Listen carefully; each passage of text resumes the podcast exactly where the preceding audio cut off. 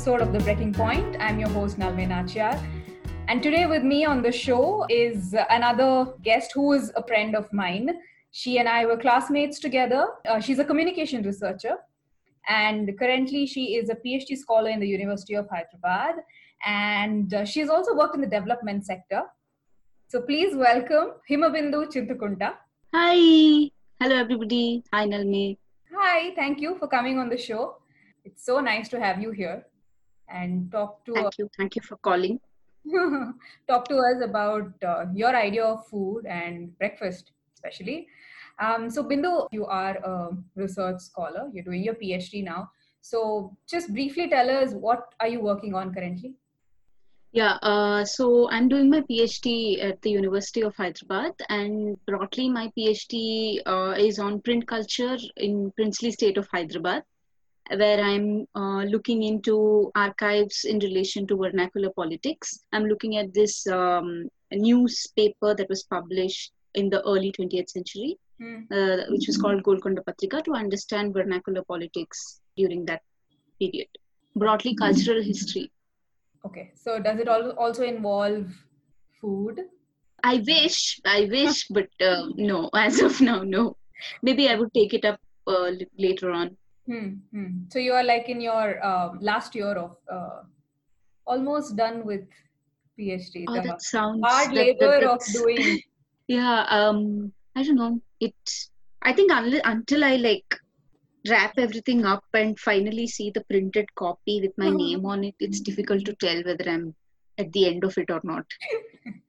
yeah, yeah so good luck with that huh? finish it soon. Thank you thank you. Anyway so diving right into the show um, this is a show where we talk about breakfast. But before that i always ask uh, my guests is what is your relationship with food? How do you approach food or look at it right? Tell me about yourself. Yeah uh, for me uh, i think it's difficult to tell what kind of relationship i have with food because uh, at different times it, it kind of changes uh, I'm not really sure how to. No, that's also, yeah, I asked that because um, mm-hmm. I know you have been away from home for quite a while in the sense that uh, you've lived the hostel life um, mm-hmm. for the most part of your adult life. Has that engagement with having to live alone and eat whatever is served to you? How has how mm-hmm. has your experience been with hostel food? So uh, I've been out of. I think I've moved out of my house uh, and I've been living out, living in hostel uh, since when I was about 17, 18.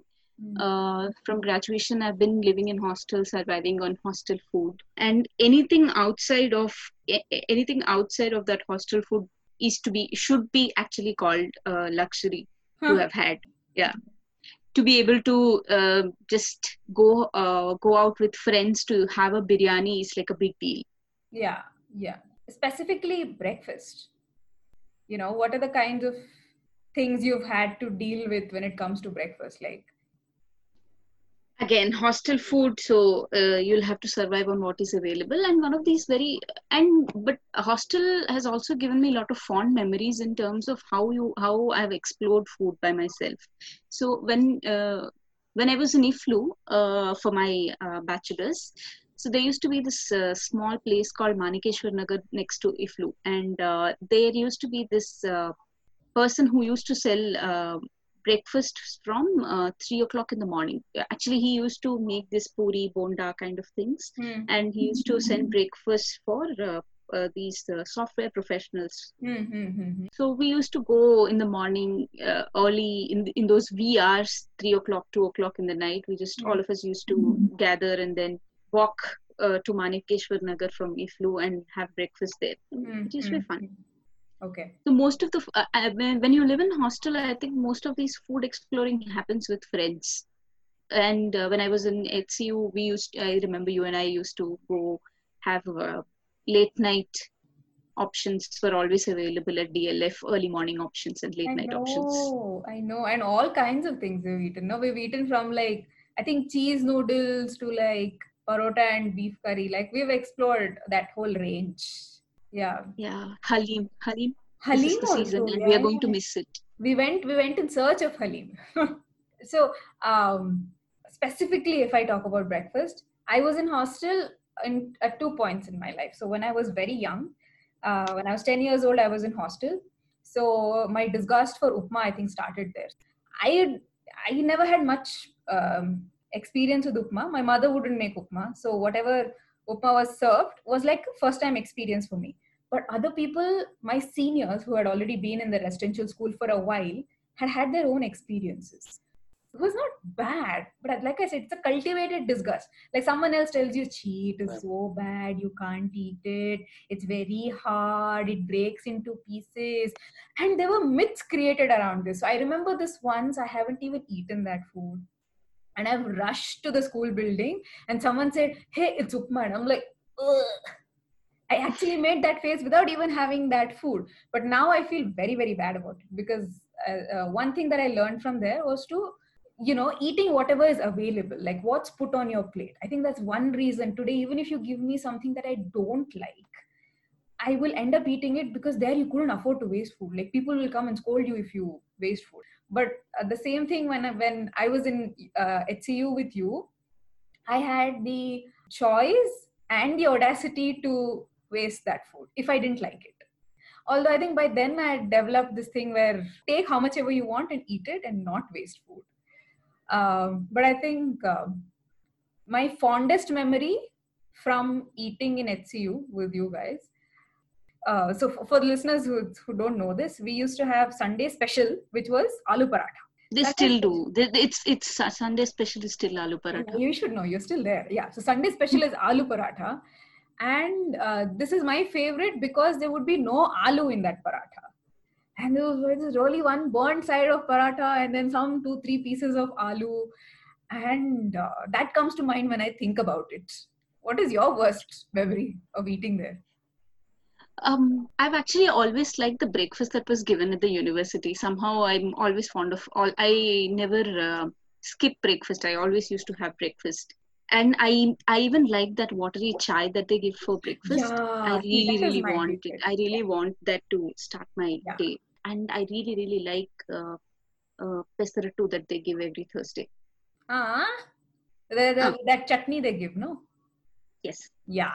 Groundnut chutney and ah. that they give every yeah. Thursday. Yes. But I think yeah. like. But in all defense, I think food was manageable. Yeah, yeah, yeah. yeah, yeah, Of course, of course. See, that's why I said that whole aloo paratha, like you know from the get go, after two weeks, you know that aloo paratha is no good. It is going to be the same but every sunday i would go in the hope that i'm going to eat that aloo, aloo paratha, and come back because it's, it is the dream of having aloo paratha versus all the other things on a regular basis but i agree that the chai was the best part i remember uh, Yumi and Beck, I think whenever we would go, we had our mugs and we would like yeah. fill it to the brim. Even if you're not eating on some days, I think we would bring back the chai, have it with whatever is in the room, and you were like our unofficial roommate also. So yeah. I always forced myself. No, you bunked with us. It was nice. We had fun. so, um, so from food that very nearly may have killed us to something that you love. Yeah. So when we started talking about when you started talking about uh, breakfast, I thought I would initially talk about puliora, and re- and I also uh, realized very recently a long forgotten uh, breakfast item which we rediscovered during quarantine. So when I was very young, uh, my mother used to work elsewhere, mm-hmm. and uh, I was living with my uh, grandmother and my father. Mm-hmm. So. Uh, so she represents that part of my childhood where I was taken care of very fondly with food. So okay, and we lived we lived together very briefly, but that was very intense period, I think.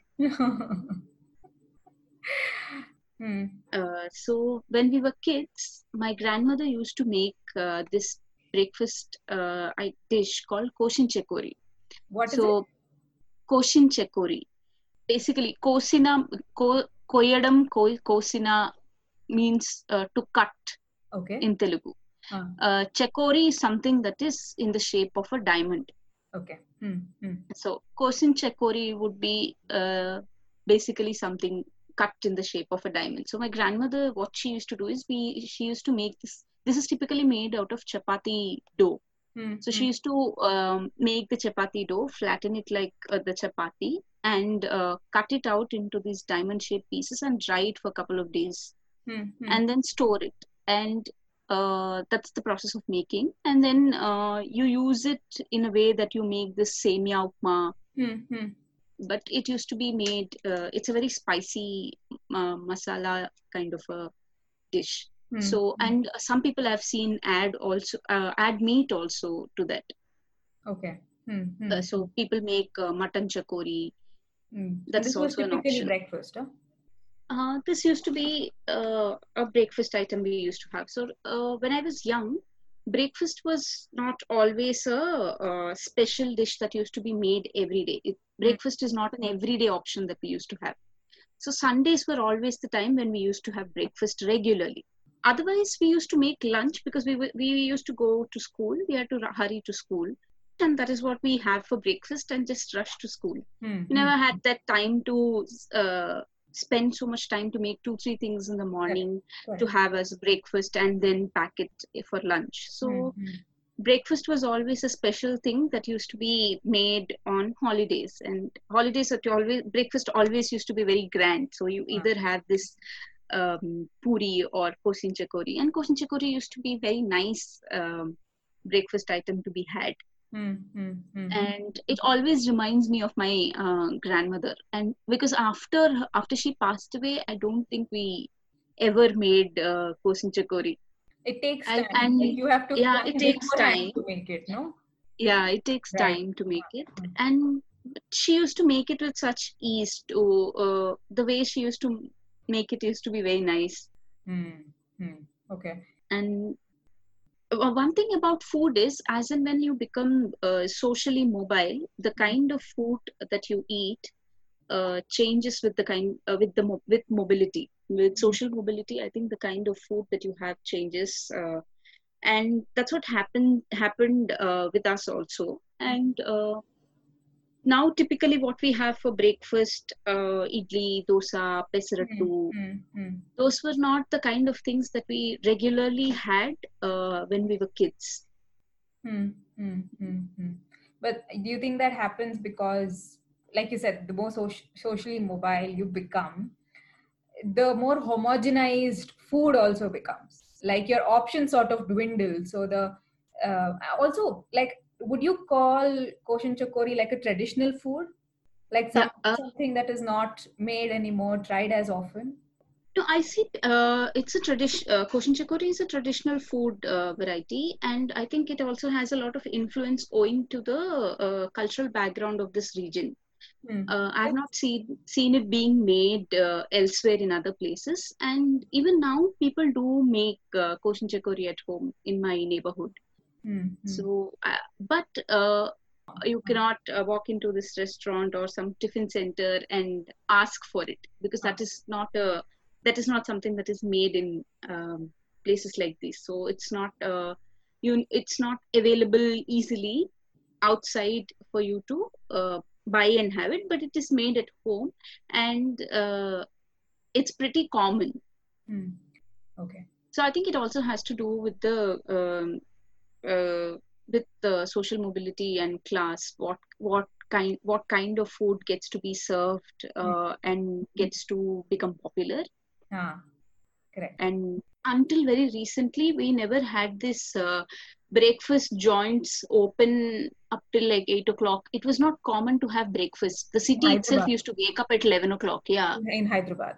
Huh. in Hmm. Hyderabad, it is not unlike Chennai, which is like a very um, what colonial kind of thing or a Bangalore kind of thing. Everybody wants to eat breakfast at six o'clock. Hyderabad is not that kind of a place. Hyderabad is place uh, is such a lazy, relaxed city. Nobody used to have breakfast options only. Hmm, hmm. People didn't bother having breakfast.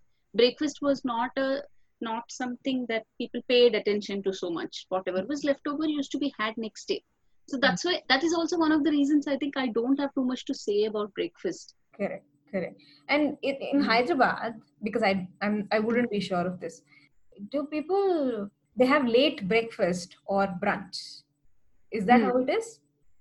Uh, earlier it used to be like that, but now with a lot of uh, demographically also and and there has been also been a lot of migrant population the food culture also changes after point so mm. uh, what we uh, when i was young uh, these small small uh, tea shops start uh, sort of started serving breakfast mm. like they used to be idli they used to be upma mm. and sometimes bonda hmm. mostly and also this kind of breakfast having breakfast uh, in the morning idli dosa uh, these kinds of options came with a lot of uh, uh, migrant I mean, a lot of andhra people coming and settling in hyderabad mm, mm, mm, otherwise these kinds of things were not very commonly available for people to have Q. I mean, is was the work culture different? Like people wouldn't start work until much later, so they didn't. Uh, people, people, people wouldn't start work until much later. Also, uh, I think breakfast is breakfast as a culture is a culture of excess, isn't it? Like you should have time and you should have resources to make it. Correct. Hmm. Yeah. Uh, so when it's a culture of excess, you lead, look. Uh, same thing like for for say curd. Curd is not a very commonly available option hmm. everywhere so mm. curd is again a culture of excess. Mm, when you have excess milk and all, you make not, it into yeah. Uh, yeah, it's not like a commonly available thing. So what you do, you'll have kanni or you'll have uh, uh, last night's leftover food, or you'll have puliora, or at the max you'll have upma. Because puliora is never uh, if you are making puliora in the morning which means that there is uh, leftover, rice. leftover rice. Correct, correct it's not like you're making rice exclusively to make breakfast. Yeah yeah.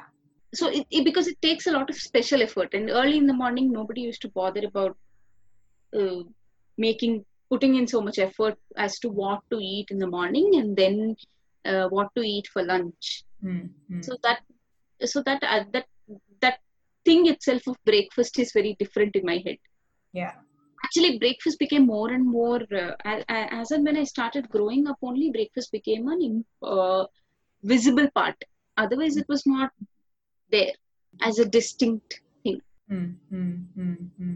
So, any last thoughts before we wind this up? I think I'm really happy that we did this conversation about food and my nostalgic associations with food and remembering my grandmother and my love for her and her food. Okay, so that was Hima Bindu. Uh, thank you, Bindu. Thank you, Thank-. Thank you so much for having me. Thank you so much for coming again. Uh, it was nice talking to you, and it was nice getting to know about uh, Hyderabadi pasta, so to speak. but I guess what I, I think um, sort of I'm able to figure out from my talk with you is that uh, a lot of the food that we take for granted or at home uh, is something that we should actually give more attention to than what we can find easily out there. Because that's what everybody is eating. But then if you don't focus on the things that you know say oh this was a special in our house. Those specials i think are what we should pay attention to. Um, so we can uh, think about them make them more eat them and let people know. So thank you for that. And if someone wants to follow bindu on social media what are your handles i'm on facebook and instagram i'm uh, himabindu chintakunta right you can follow me on instagram and uh, Facebook and Twitter. On Instagram, I'm Nalme Ulme. On Twitter, and I'm uh, I'm Nalme underscore Nach. Thank you for joining me today. I'll see you in another episode next week on a Monday. Till then, take care. I'm your host, Nalme Nachar. This is The Brekking Point Food, People, Stories, all in a pot. Bye. Bye.